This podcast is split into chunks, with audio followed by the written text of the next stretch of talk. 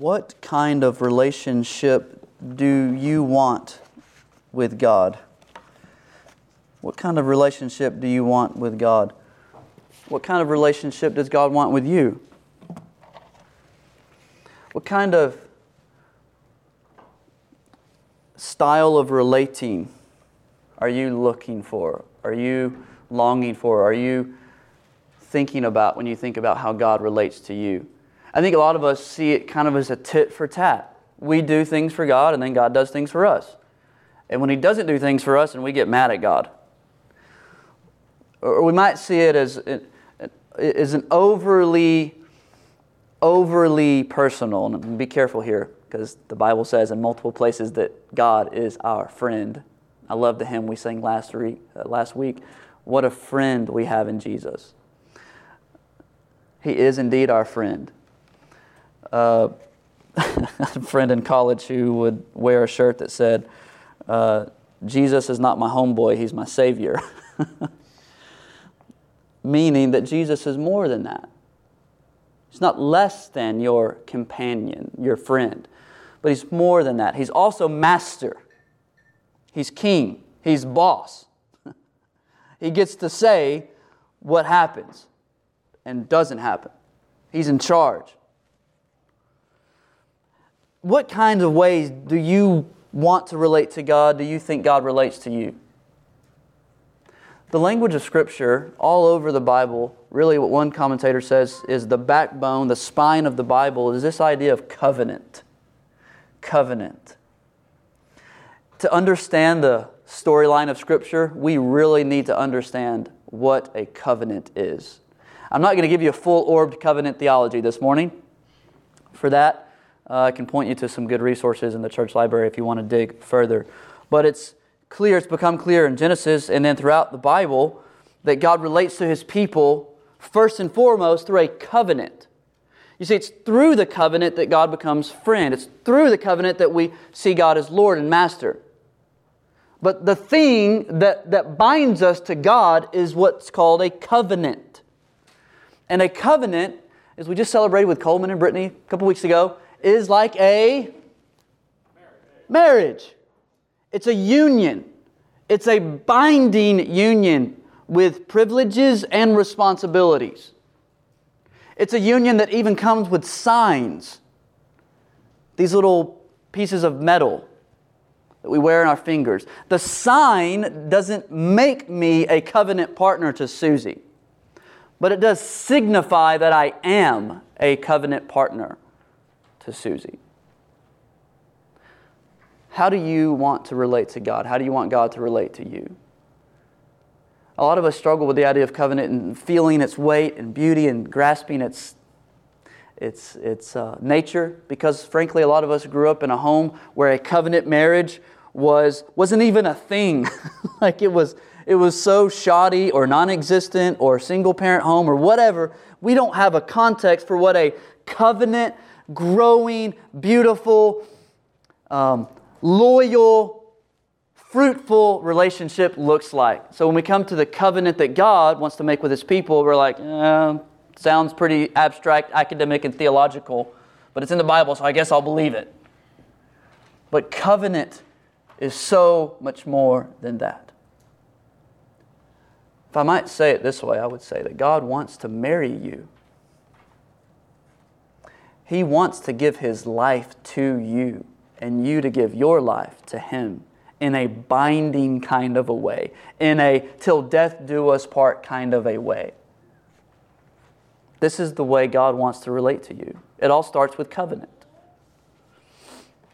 In chapter 17 of Genesis, we're, we're coming again to this topic of covenant. So find a Bible and find Genesis chapter 17 as we can continue studying Genesis we're coming to a chapter that is all about covenant. The word covenant is used 13 times in this chapter. Uh, we've already seen covenant used back in chapter 15 with Abraham. We've seen covenant used back in chapter 9 with Noah, God's covenant with Noah. But here in this chapter, God isn't making a new covenant. Rather, He's, he's affirming, confirming, upholding a covenant He's already made with Abram back in chapter 15. And in this chapter, we're going to see God give Abram a sign, a wedding band, if you will, to confirm or seal or identify or mark off his covenant people. So this chapter is all about covenant, and we're going to see four things about these, these covenant, about this covenant. So here, here are the four points that I'm going to lay out for you this morning. You can jot these down if you like. Number one, God's people are a covenant people, verses 1 through 8. God's people are a covenant people. Two, a marked off people, verses 9 through 14. Three, a chosen people, verses 15 through 21. And four, an obedient people, verses 22 through 27. So, covenant people, marked off people, chosen people, and obedient people. Number one, verses 1 through 8, God's people are a covenant people. Genesis 17, verse 1. When Abram was 99 years old, the Lord appeared to Abram and said to him, I am God Almighty. Walk before me and be blameless, that I may make my covenant between me and you, and may multiply you greatly. Then Abram fell on his face, and God said to him, Behold, my covenant is with you, and you shall be the father of a multitude of nations. No longer shall your name be called Abram, but you, but your name shall be Abraham, for I have made you the father of a multitude of nations. I will make you exceedingly fruitful, and I will make you into nations, and kings shall come from you. And I will establish my covenant between me and you and your offspring after you throughout their generations for an everlasting covenant, to be God to you and to your offspring after you. And I will give to you and to your offspring after you the land of your sojournings, all the land of Canaan, for an everlasting possession, and I will be their God. A covenant people, number one. Look at verse 1. The time stamp in verse 1 lets us know that 13 years have gone by since the events of chapter 16. 16, verse 16, Abram was 86 years old when Hagar bore Ishmael to Abram. 17.1, when Abram was 99 years old. So 13 years have gone by. And then look what happens out of the blue. When Abram was 99 years old, the Lord appeared to Abram the Lord appeared to him. It doesn't say how, but this is a theophany, an appearance of the presence of the Lord. Interestingly, the theophany is comprised of a bunch of words. God often reveals himself in Scripture by speaking. Verse 1 said to him, verse 3, God said to him, verse 9, God said to Abraham, verse 15, God said to Abraham, verse 21, or excuse me, 22, when God had finished talking. So, this revelation of the presence of God was a revelation of His Word. A revelation of His Word. The Lord appeared to Abram. Think of this. This means that the God of the universe, the creator of all things, surrenders his right to privacy and discloses himself to Abram. Abram didn't summon him.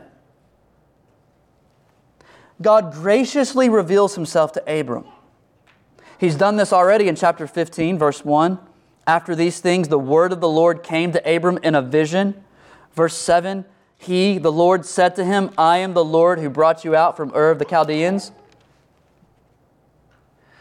So I think it's interesting that there's a time stamp and then this revelation of God. 13 years is not a short amount of time. Think about where you were 13 years ago. Do you even remember? Uh, don't, I think I was married to Susie. I think I was mowing yards at that time. I mean, it's hard. That's not a short amount of time, right? 13 years has gone by. And yet, there's no indication that Abram has left the Lord or left the faith. The Lord's still in relationship with him. One of the reasons why I think that Abram is still with the Lord is because of experiences like he had in 15 and like he's having here at the beginning of 17. Abram has had revelations of God that are so convincing that he's continuing on in the faith year after year after year.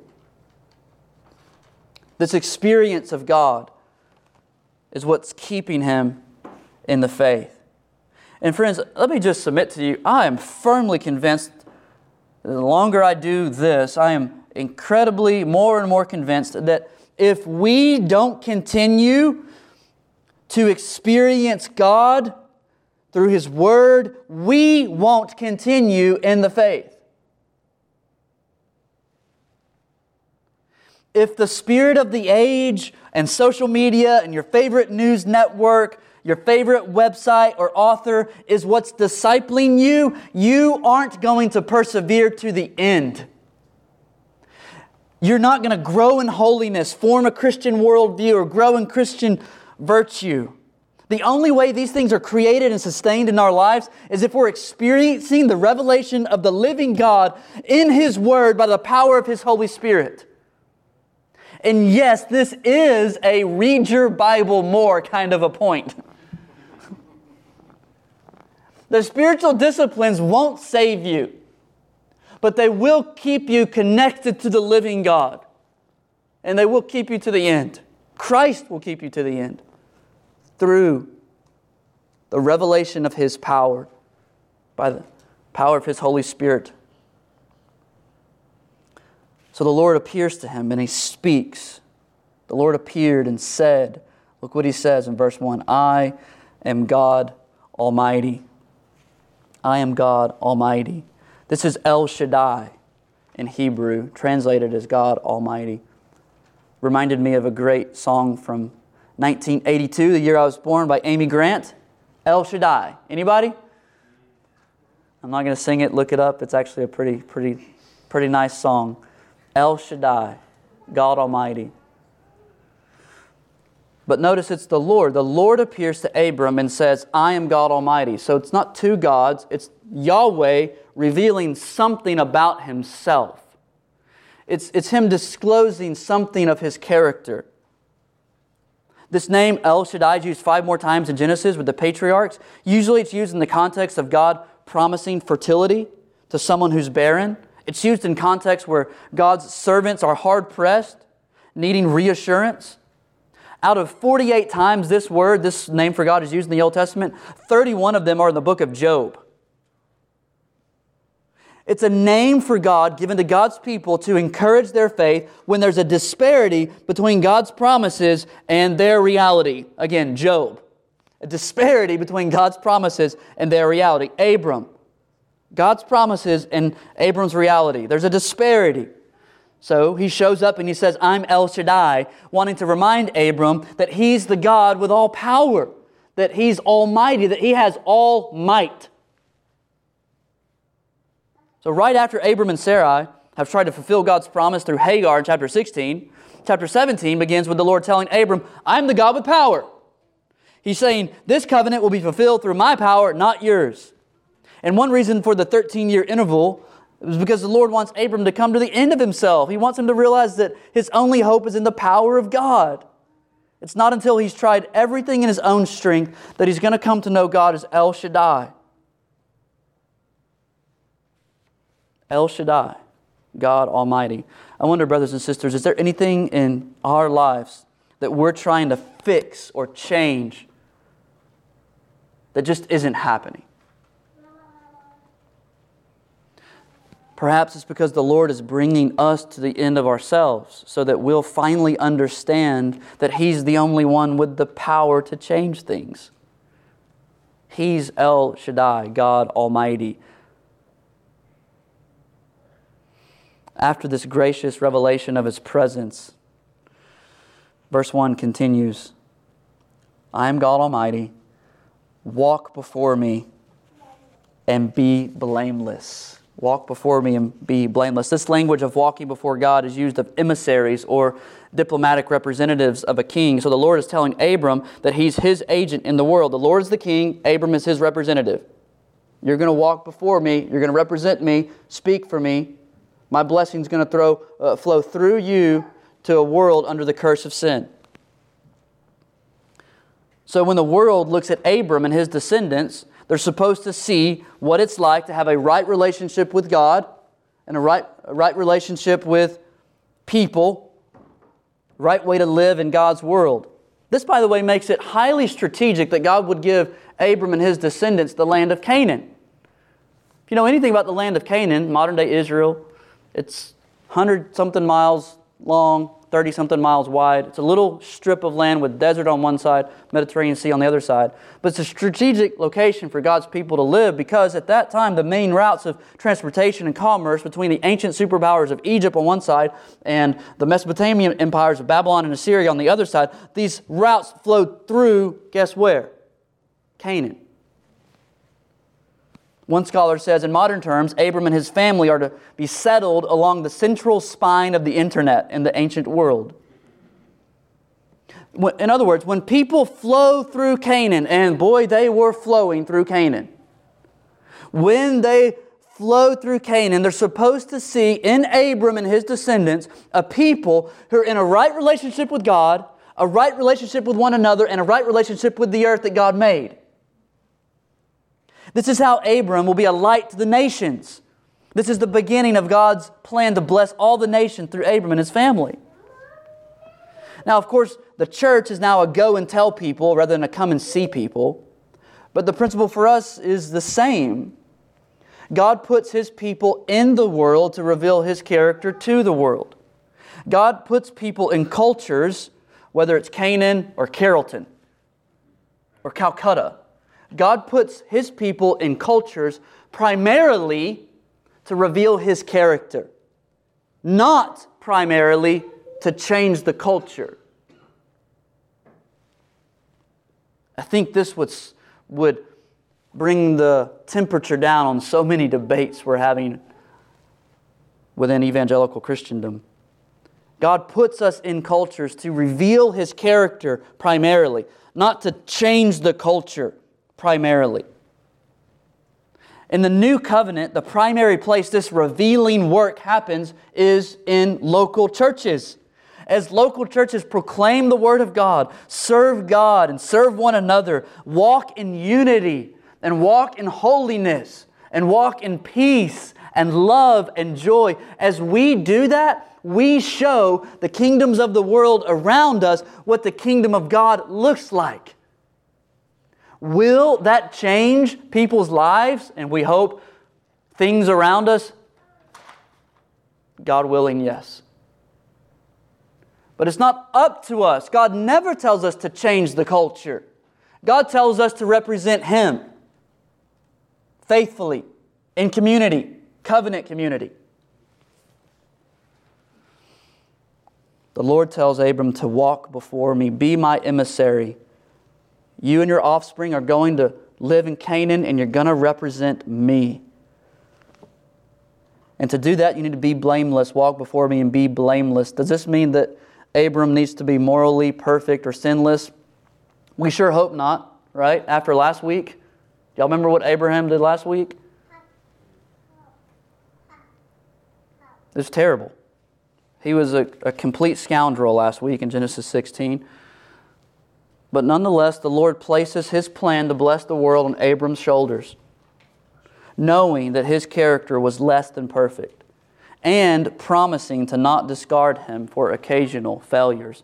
Aren't you glad that the Lord doesn't require ethical perfection in the agents he calls to fulfill his mission of blessing a cursed world? Aren't you glad that the Lord is patient with his agents. Walk before me and be blameless. Be blameless is a call to obedience, but it's not a call to perfection.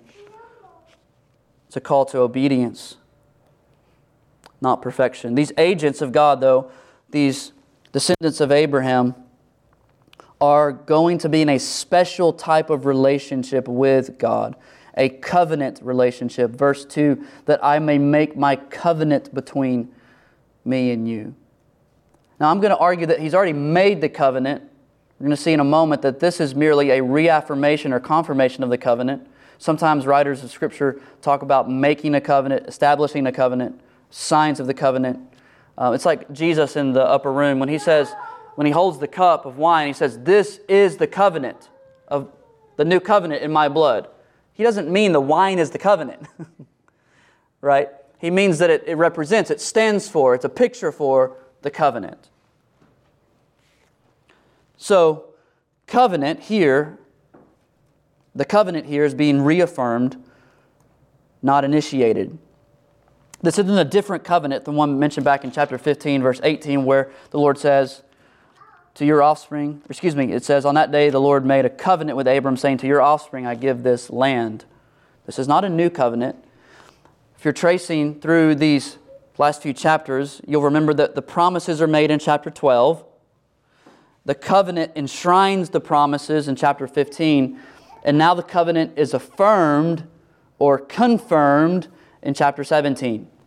It's all one covenant, it's all one plan. It's interesting that here in chapter 17, it's all the same promises. There are a couple new things added about kings, and the sign is given. But the, the main promises of seed and land and blessing are all here. It's one covenant from 12 to 15 to 17. The Lord says, Walk before me and be blameless, that I may make my covenant between me and you. Then, verse 3, look how Abram responds. Abram fell on his face. This is how people across the Bible respond when they experience God. When a human is exposed to the living God, our sensory capacities begin to short circuit, we collapse. God is so big and overwhelming and infinite that our body's only option is to fall down.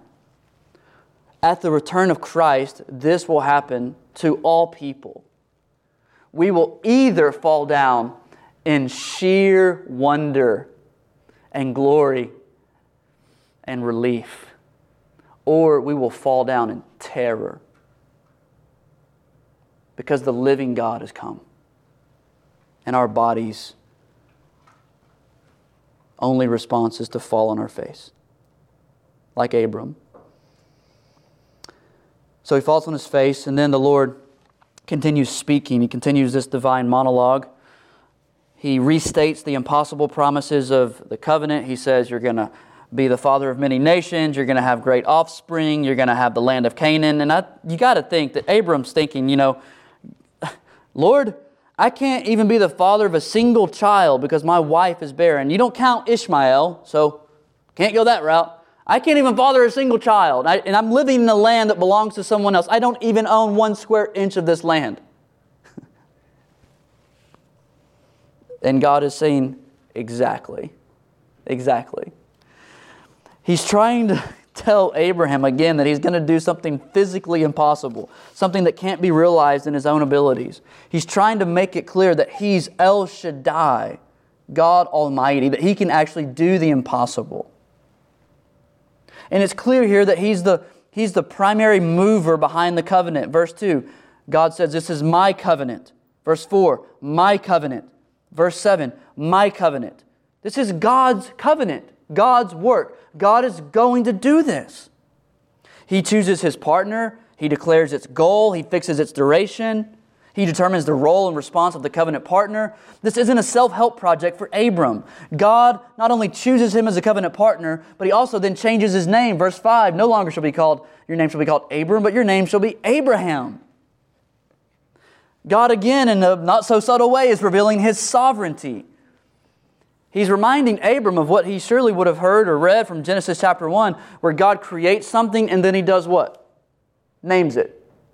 When you name something, you're claiming ownership rights. That's what he's doing here. He's trying to say to Abraham in no uncertain terms, I'm in charge. I have power that you can't even fathom.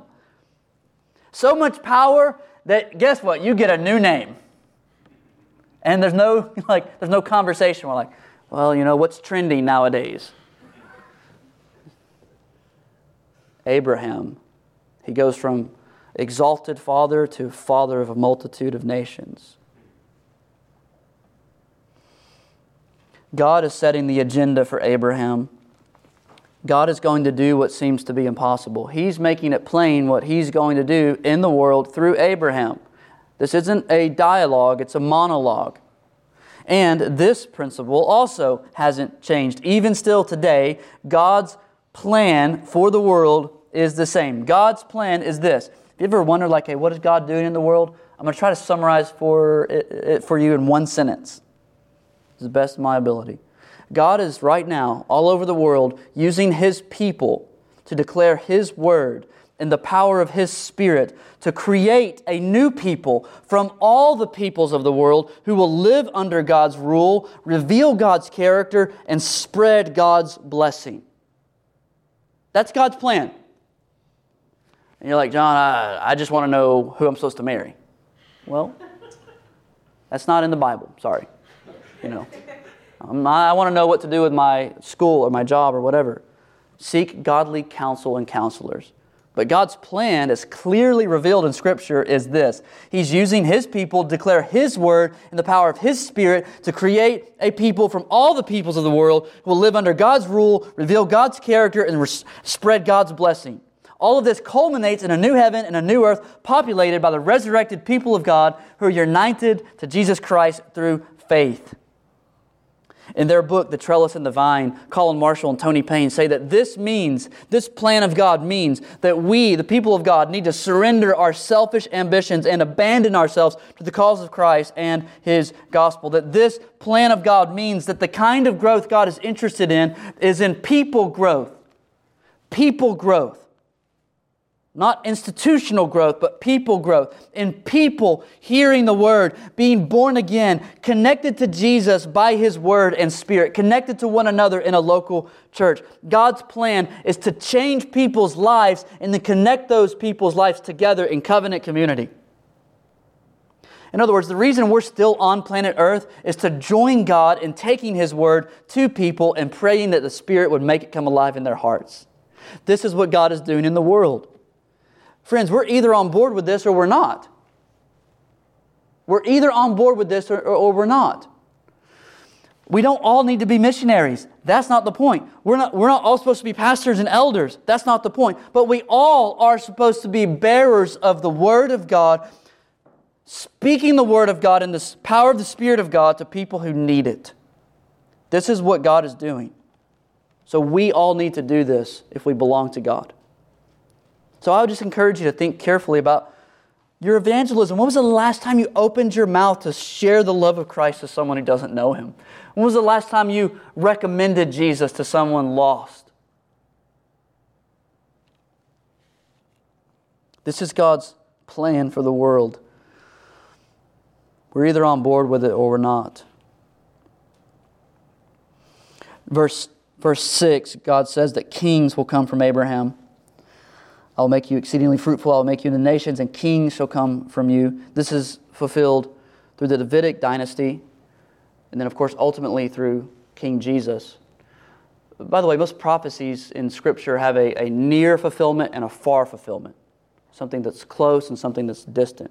So, the near fulfillment of this would be the kings that come from Israel, Abraham's people, the Davidic kings. The ultimate fulfillment, the far fulfillment, though, is King Jesus the offspring of Abraham, descended from the line of David. So, this, yes, this is a prophecy of the Messiah. There will be kings that come from Abraham. But perhaps the greatest promise of the covenant is tucked away right here in verse 7 and 8. I wonder if you caught it when I read the text earlier. Look at chapter 17, verse 7 and 8. I will establish my covenant between me and you and your offspring after you throughout their generations for an everlasting covenant to be God to you and to your offspring after you. Into verse 8 I will be their God. Yes, God promises land and seed, but the greatest aspect of this covenant is that God promises to, get, to give Abraham himself. He will be God to you. I will be your people's God. This terminology hasn't been used before in the Bible. It starts to reveal the heart of the covenant that God makes with his people. One commentator even says this is the covenant. At the heart of God's agenda is his passion to establish a personal relationship with human beings to restore what was shattered in Genesis 3 because of sin. God wants to covenant with. Friends, God wants to marry you, to be yours and for you to be His. God wants to covenant with people who've sinned against Him. This is amazing. God Almighty wants to unite his life in such a way that he says to us, I'm never leaving, I'm never forsaking you, I know what you've done, I know what you will do, I know what you're doing right now, but guess what? I'm yours. And if you don't think that's good news, then you haven't quite understood who God is. You see, if, if, if the highest promise of the gospel is that you get God, then that means you get the best thing in the universe God. You get Him. He's yours. Not to be manipulated like a genie in a bottle. Not like that. But to be married to, to be united to, to become one with, as it were. To become so close to that you can talk, you can listen, you can cry, you can sing, you can, you can give anything for this one who is now yours. Does that describe the way you relate to God? I wonder. God wants to marry his people, to unite his life to ours. And the duration of this marriage is everlasting. Verse 7 everlasting covenant said again, everlasting possession of the land, verse 8, everlasting, everlasting covenant in verse 13. So it's repeated here that the covenant will be an everlasting covenant. The language here is that the covenant is permanent, it's not going to be terminated, it's not going to be revoked, it has timeless validity. There's no prenup agreement, there's no divorce. I'm never, ever, ever, ever, ever, ever, ever leaving you. Ever. I'm never leaving you. Ever. I'm never going to betray you. Abraham. So the Lord will be Abraham's God forever. And friends, if you're in Christ, the Lord is your God forever. Forever. He's yours. You're like, John, I don't know. I really screwed up this week. The Lord is your God through faith. Christ is yours.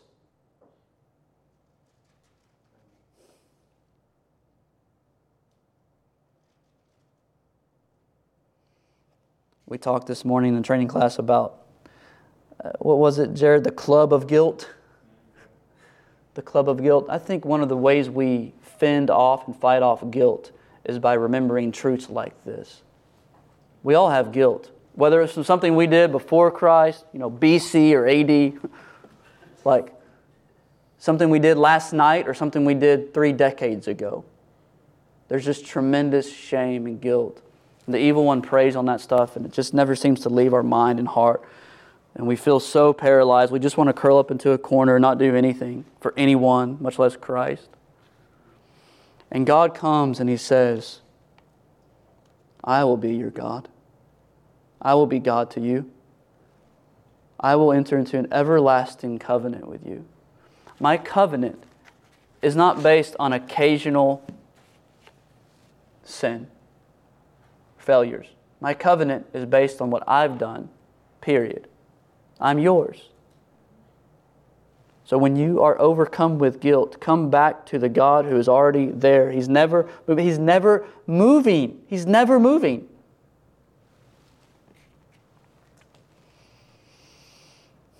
I will be God to you. This is so amazing. the God who made all those universes, uh, excuse me, all those galaxies we saw this week, the James Webb telescope, is that it? The guy who made all those can be yours forever through faith in Christ. So, that's number one, a covenant people. We have three more points. I assure you they get quicker as we go along. number two, number two, verses 9 through 14 God's covenant people are a marked off people. A marked off people. Verse 9 God said to Abraham, As for you, you shall keep my covenant, you and your offspring after you throughout their generations. This is my covenant which you shall keep between me and you and your offspring after you. Every male among you shall be circumcised. You shall be circumcised in the flesh of your foreskins, and it shall be a sign of the covenant between me and you. He who is eight days old among you shall be circumcised, every male throughout your generations, whether born in your house or bought with your money from any foreigner who is not of your offspring. Both he who is born in your house and he, he who is bought with your money shall surely be circumcised. So shall my covenant be in your flesh, an everlasting covenant. Any uncircumcised male who is not circumcised in the flesh of his foreskin shall be cut off from his people. He has broken my covenant. This radical demand, and this is a radical demand, is bookended by the promises of 1 through 8 and 15 through 22. The demands of God must always be understood in the context of the promises of God. Demands come in the context of promises. Circumcision, by the way, wasn't a Hebrew invention. God wasn't inventing something out of thin air here. It wasn't unique to the Hebrew people. But what's it supposed to mean for the Hebrews, for Abraham and his people? Verse 11 says that it would be a sign of the covenant between me and you. It was common for a covenant to be accompanied with a sign. In the Bible, the rainbow signified God's covenant with Noah and the earth. The Sabbath would later signify the covenant God made with Israel at Sinai. Here, circumcision signifies the covenant that God is making with Abram. But it's not just for Abram's offspring, it's also open to Gentiles. Those born in your house, or, verse 12, bought with your money from any foreigner. So this sign wasn't a racial badge of honor because people outside of Abraham's family could have it. Not to mention the fact that other peoples in the world already were practicing it. More on that in a moment. This sign signified spiritual, not physical or ethnic realities. That's why Moses is going to later talk about the circumcision of your heart. Paul's later going to talk about, you know, those who've been circumcised that aren't really circumcised. This is meant to point to something deeper than flesh. It was meant to bear witness to the covenant between God and his people, to remind them of spiritual blessings, not material ones. It was God's brand on his people, indicating that one was pledged to a master. And it wasn't optional or voluntary. Um, verse, verse 11 You shall be circumcised. You will do this. You shall do this. There's no, there's no option here. It was required for entrance into God's covenant community. But how exactly does circumcision signify belonging to the covenant community? Well, to understand this, we need to understand the historical context of this moment in Abraham's life. Abraham has, of course, been to Egypt. He knows how things work in Egypt. Moses, who's writing this to Israelites who just spent 400 years in Egypt, they know how Egypt works. In Egypt, Circumcision was an initiation rite for the priests. It was how a man was consecrated to serve in the temples, to serve the false gods of the Egyptians in their temples. It was required, circumcision was required to be a priest in Egypt. Now, later, you might remember when Israel's at Sinai, the Lord says that Israel is what? A kingdom of priests. All of Israel is consecrated to God and to his service. So God wants Abraham and his family to be circumcised because they're to be his priests from birth, not later in life, you know, if they decide to go serve God in the temple, but from birth, they're supposed to be his priests, his mediators of his blessing to the world. In Egypt, it was only for priests. For Israel, it's for all males. And it's to be done on the eighth day. He who is eight days old among you shall be circumcised. Why on the eighth day? Why not the seventh? Why not the ninth? Why not day two or three? Well, this is highly symbolic. God made the world in how many days? Six. God did what on the seventh day? Rested. So the eighth day then comes to symbolize the beginning of the new creation. This fits with the idea that Abraham is a new Adam who's mediating God's blessing to the world. He's mediating the realities of a new world to a world under the curse of sin. So, this is the positive meaning, meaning of, of circumcision. It symbolizes complete devotion to the service of God as a nation of priests who are looking for a new creation. But the negative meaning of circumcision is stated down in verse 14. Any uncircumcised male who is not circumcised in the flesh of his foreskin, uh, foreskin shall be cut off from his people. He has broken my covenant. So those not circumcised are cut off from God's people. And yes, there is pun intended. No circumcision, no blessing. No sign, no covenant. There's the threat of being cursed if you're not connected to the covenant people of God. Circumcision, therefore, is a two edged sword. It can cut you into the covenant or it can cut you out of the covenant. Now, this sign did not save Abraham. This sign was commanded and expected, but it did not save. All of God's promises were made to Abraham in his uncircumcised state. His circumcision does not mark the moment when he suddenly belonged to God.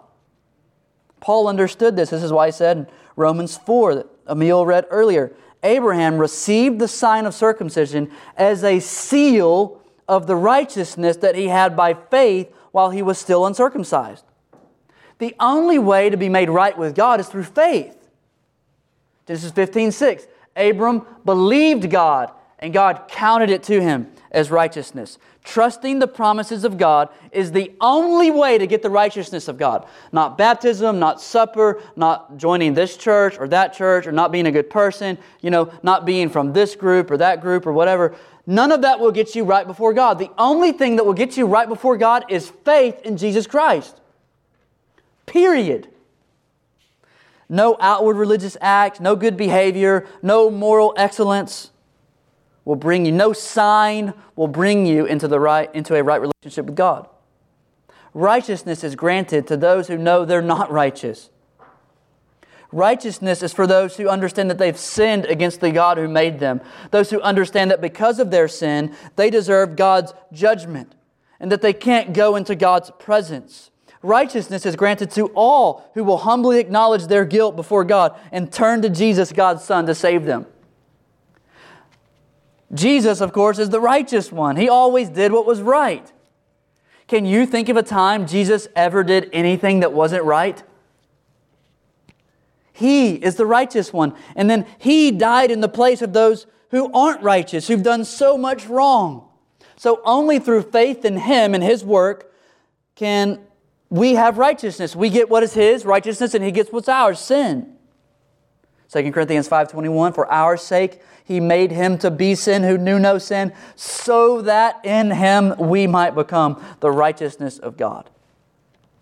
Abram and Sarah, despite all their faults, teach us that God is pleased with humble, obedient faith in his promises, the kind of faith that is rewarded with righteousness. God's people are saved by faith, not by signs. Not by signs. God's people are marked off by signs, not saved by them. The sign of the old covenant was circumcision, begins here in Genesis 17. The sign of the new covenant is Come on, we're Baptists, guys. Let's go. The sign of the new covenant is baptism. Looks like we need to do a class on Baptist theology. Colossians 2, Paul actually links these two things circumcision and baptism, Colossians 2 11 and 12, in Him, in Christ. Listen to this language.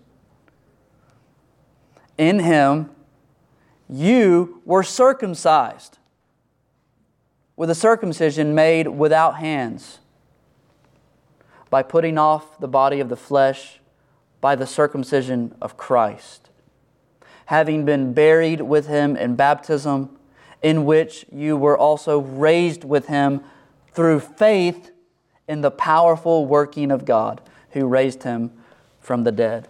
Paul's assumption is that those who've been baptized have received new life through faith. Those who've been baptized have been circumcision, uh, circumcised in Christ. They've, they've received the circumcision of Christ. They've been united to Christ. Baptism doesn't save anyone, but in the New Testament, it is a clear marker of those who have been saved. So circumcision and baptism are similar, but they are not the same. There's continuity and discontinuity. I mean, just think of it. Here in Genesis 17, only the males are circumcised. So for this to, to be transferred to all people, for example, all babies, male or female, of believers, that, that's not in the text. It's only for males. So there's discontinuity.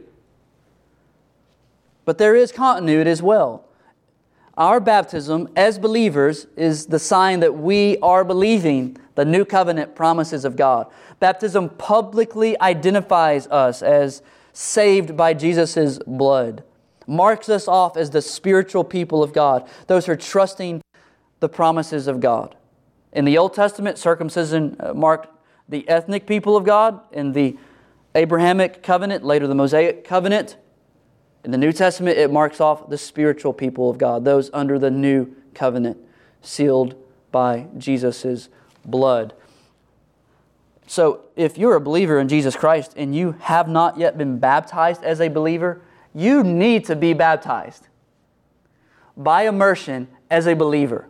Not to be saved, but to unite yourself with Jesus publicly and to unite yourself with Jesus' church publicly to put on the sign, as it were. The sign is not going to save you. This sign, this ring, does not marry me to Susie. I might, I might lose it today, knock on wood. Does that mean our marriage just all of a sudden dissolves? Of course not.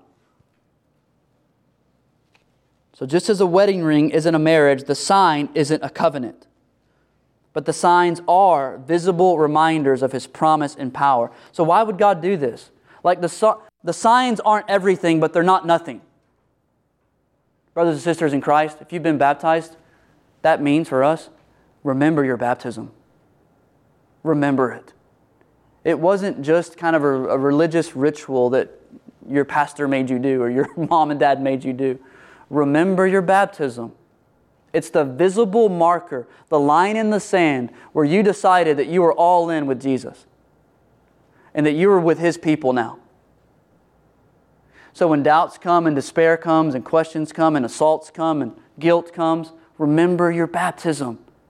Not because it saves you, but because it will remind you that you are saved, that you are in the people of God, you are in the covenant. This is why scoundrels who want to go cheat on their wives, they take this thing off when they go into the gym, right?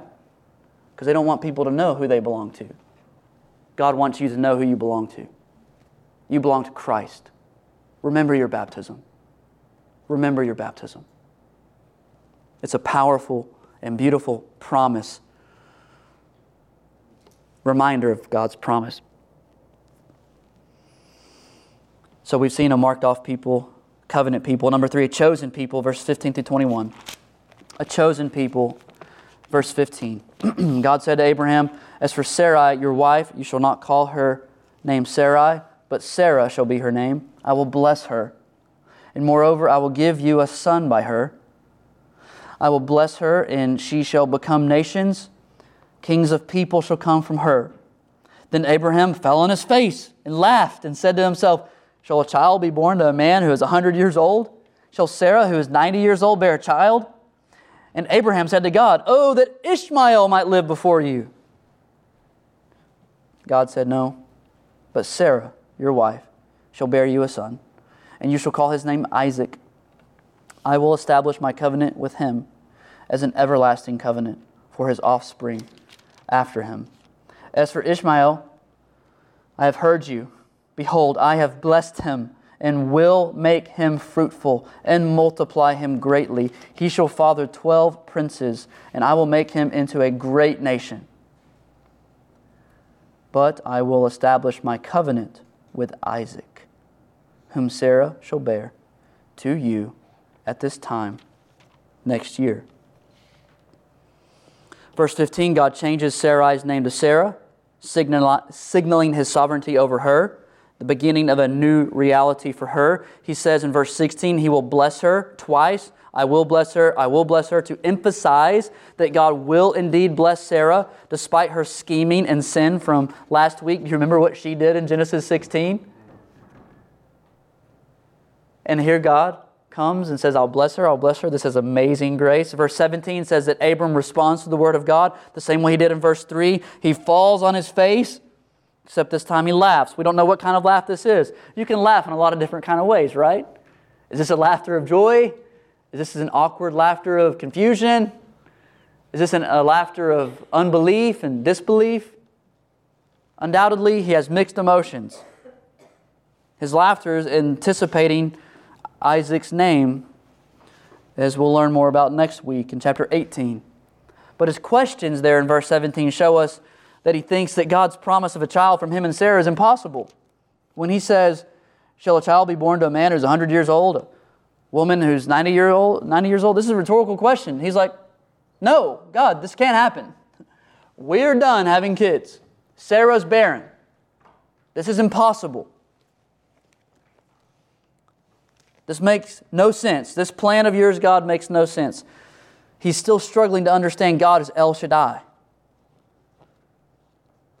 Verse 18, he says, Oh, that Ishmael might live before you.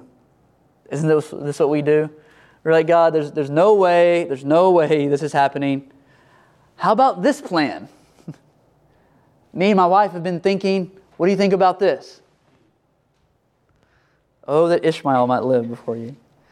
Ishmael is the easier, more certain, in the flesh option. Abraham thinks that the promises of God should come through him because he can't have another son with Sarah. He's trying to steer God into a more reasonable path. But notice that God doesn't come down hard on Abraham with judgment, condemnation, because of his doubts. Like a good father, God is never hard on those with genuine struggles of faith. He comes in and he just gently, gently reminds him of his word, of his promises. No, it's not going to be that way, Abraham. Sarah will have a son, and you'll call his name Isaac, and my covenant will be through him. what's promised, what he's been promised, will come to pass despite appearances and obstacles. And this doesn't mean that God doesn't care for Ishmael. Verse 20, God reassures Abram that he'll take care of Ishmael. He'll be blessed, fruitful, multiply. Twelve kings will come from him. Those twelve kings will mirror Jacob's twelve sons. Ishmael will be blessed by God. But verse 21 is emphatic that the covenant will go through Isaac. I will establish my, my covenant with Isaac. This is the language of divine election. This is language Paul picks up on in Romans 9, where Paul says, Not all who are descended from Israel belong to Israel, and not all are children of Abraham because they are his offspring, but through Isaac shall your offspring be named. Paul says this means that it is, it is not the children of the flesh who are the children of God but the children of the promise who are counted as offspring. That's Romans 9, 6 through 8. God's people aren't His by physical birth, but by spiritual rebirth. And this is good news.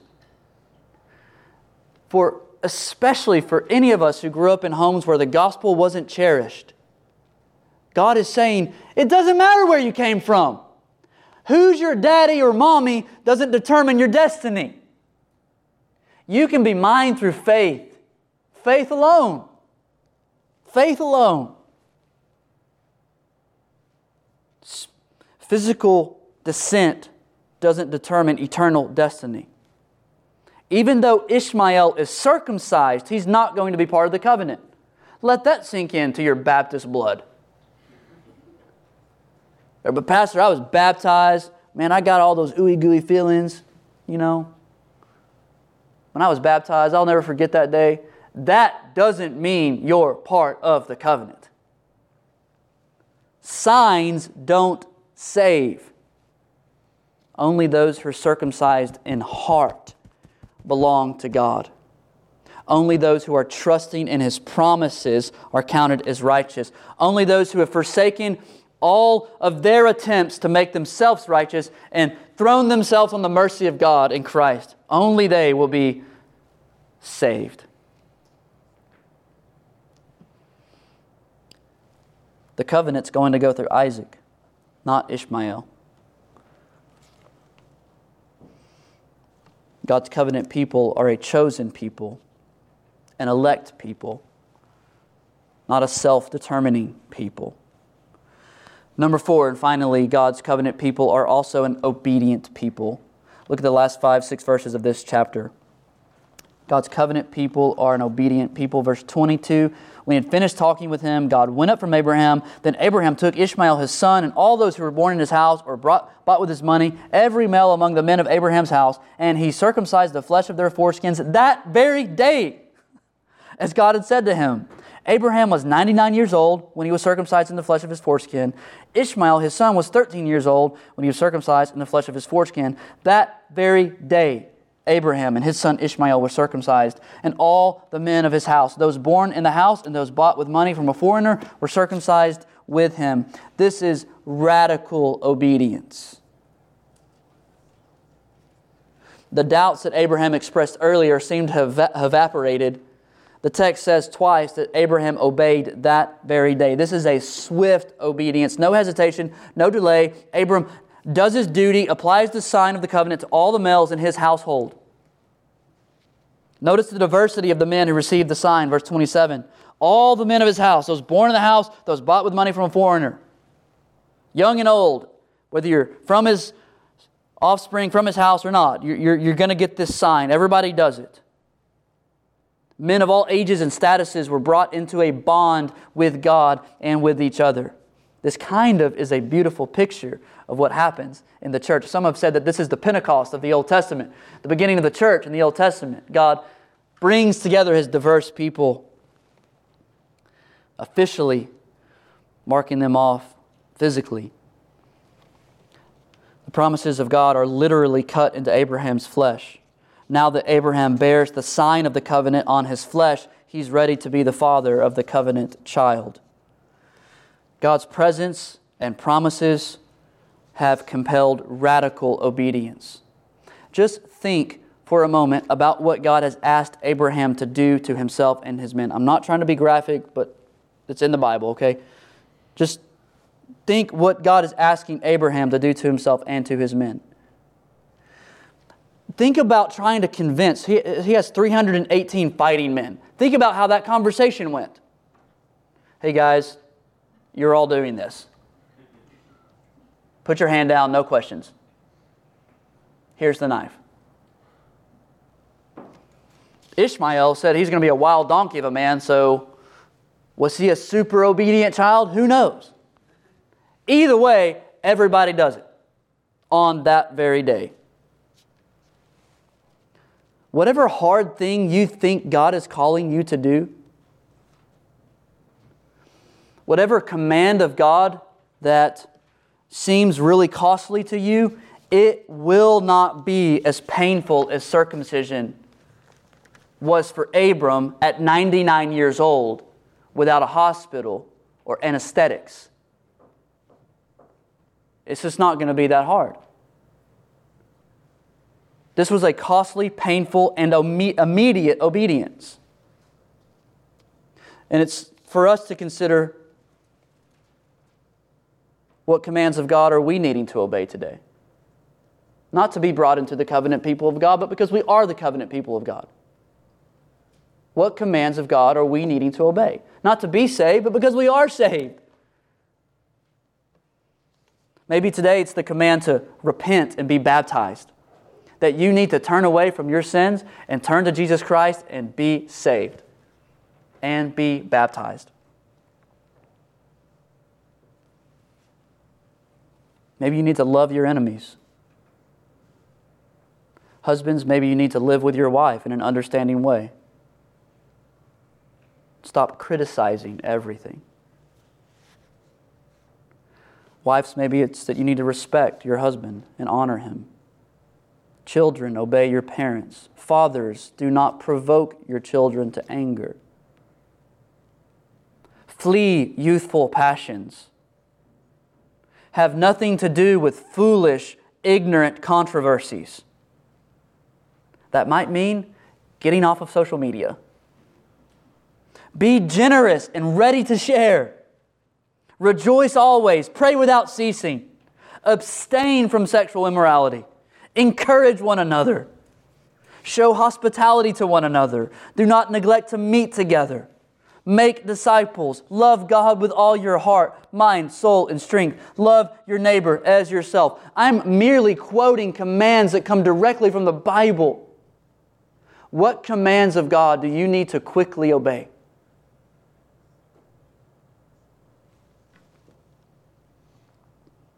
What commands are you needing to obey today?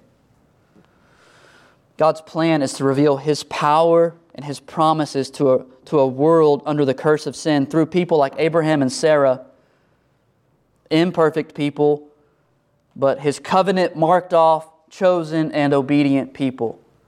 People who live before His face and walk before Him.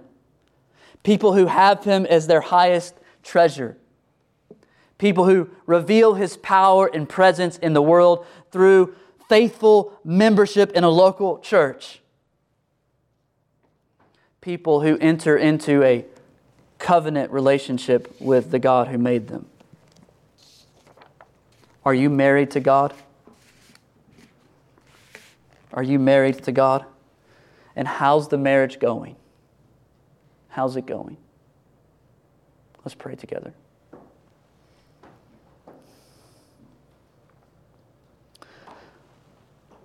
Father in heaven, thank you for your word.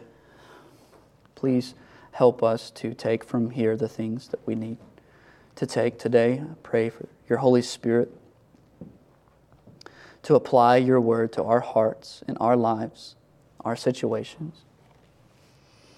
I pray, Father, that you would help us to be faithful in this generation, to be your covenant marked off chosen, obedient people. Because, because we have to, because we want to, because we're so thrilled that we get to have you as our spouse, that we're married to El Shaddai, that the God with all power is ours, with no strings attached. Lord, out of this, help us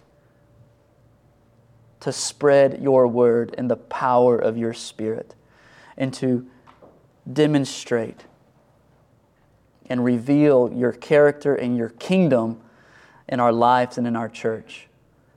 Help us to do this, we ask in Jesus' name. Amen.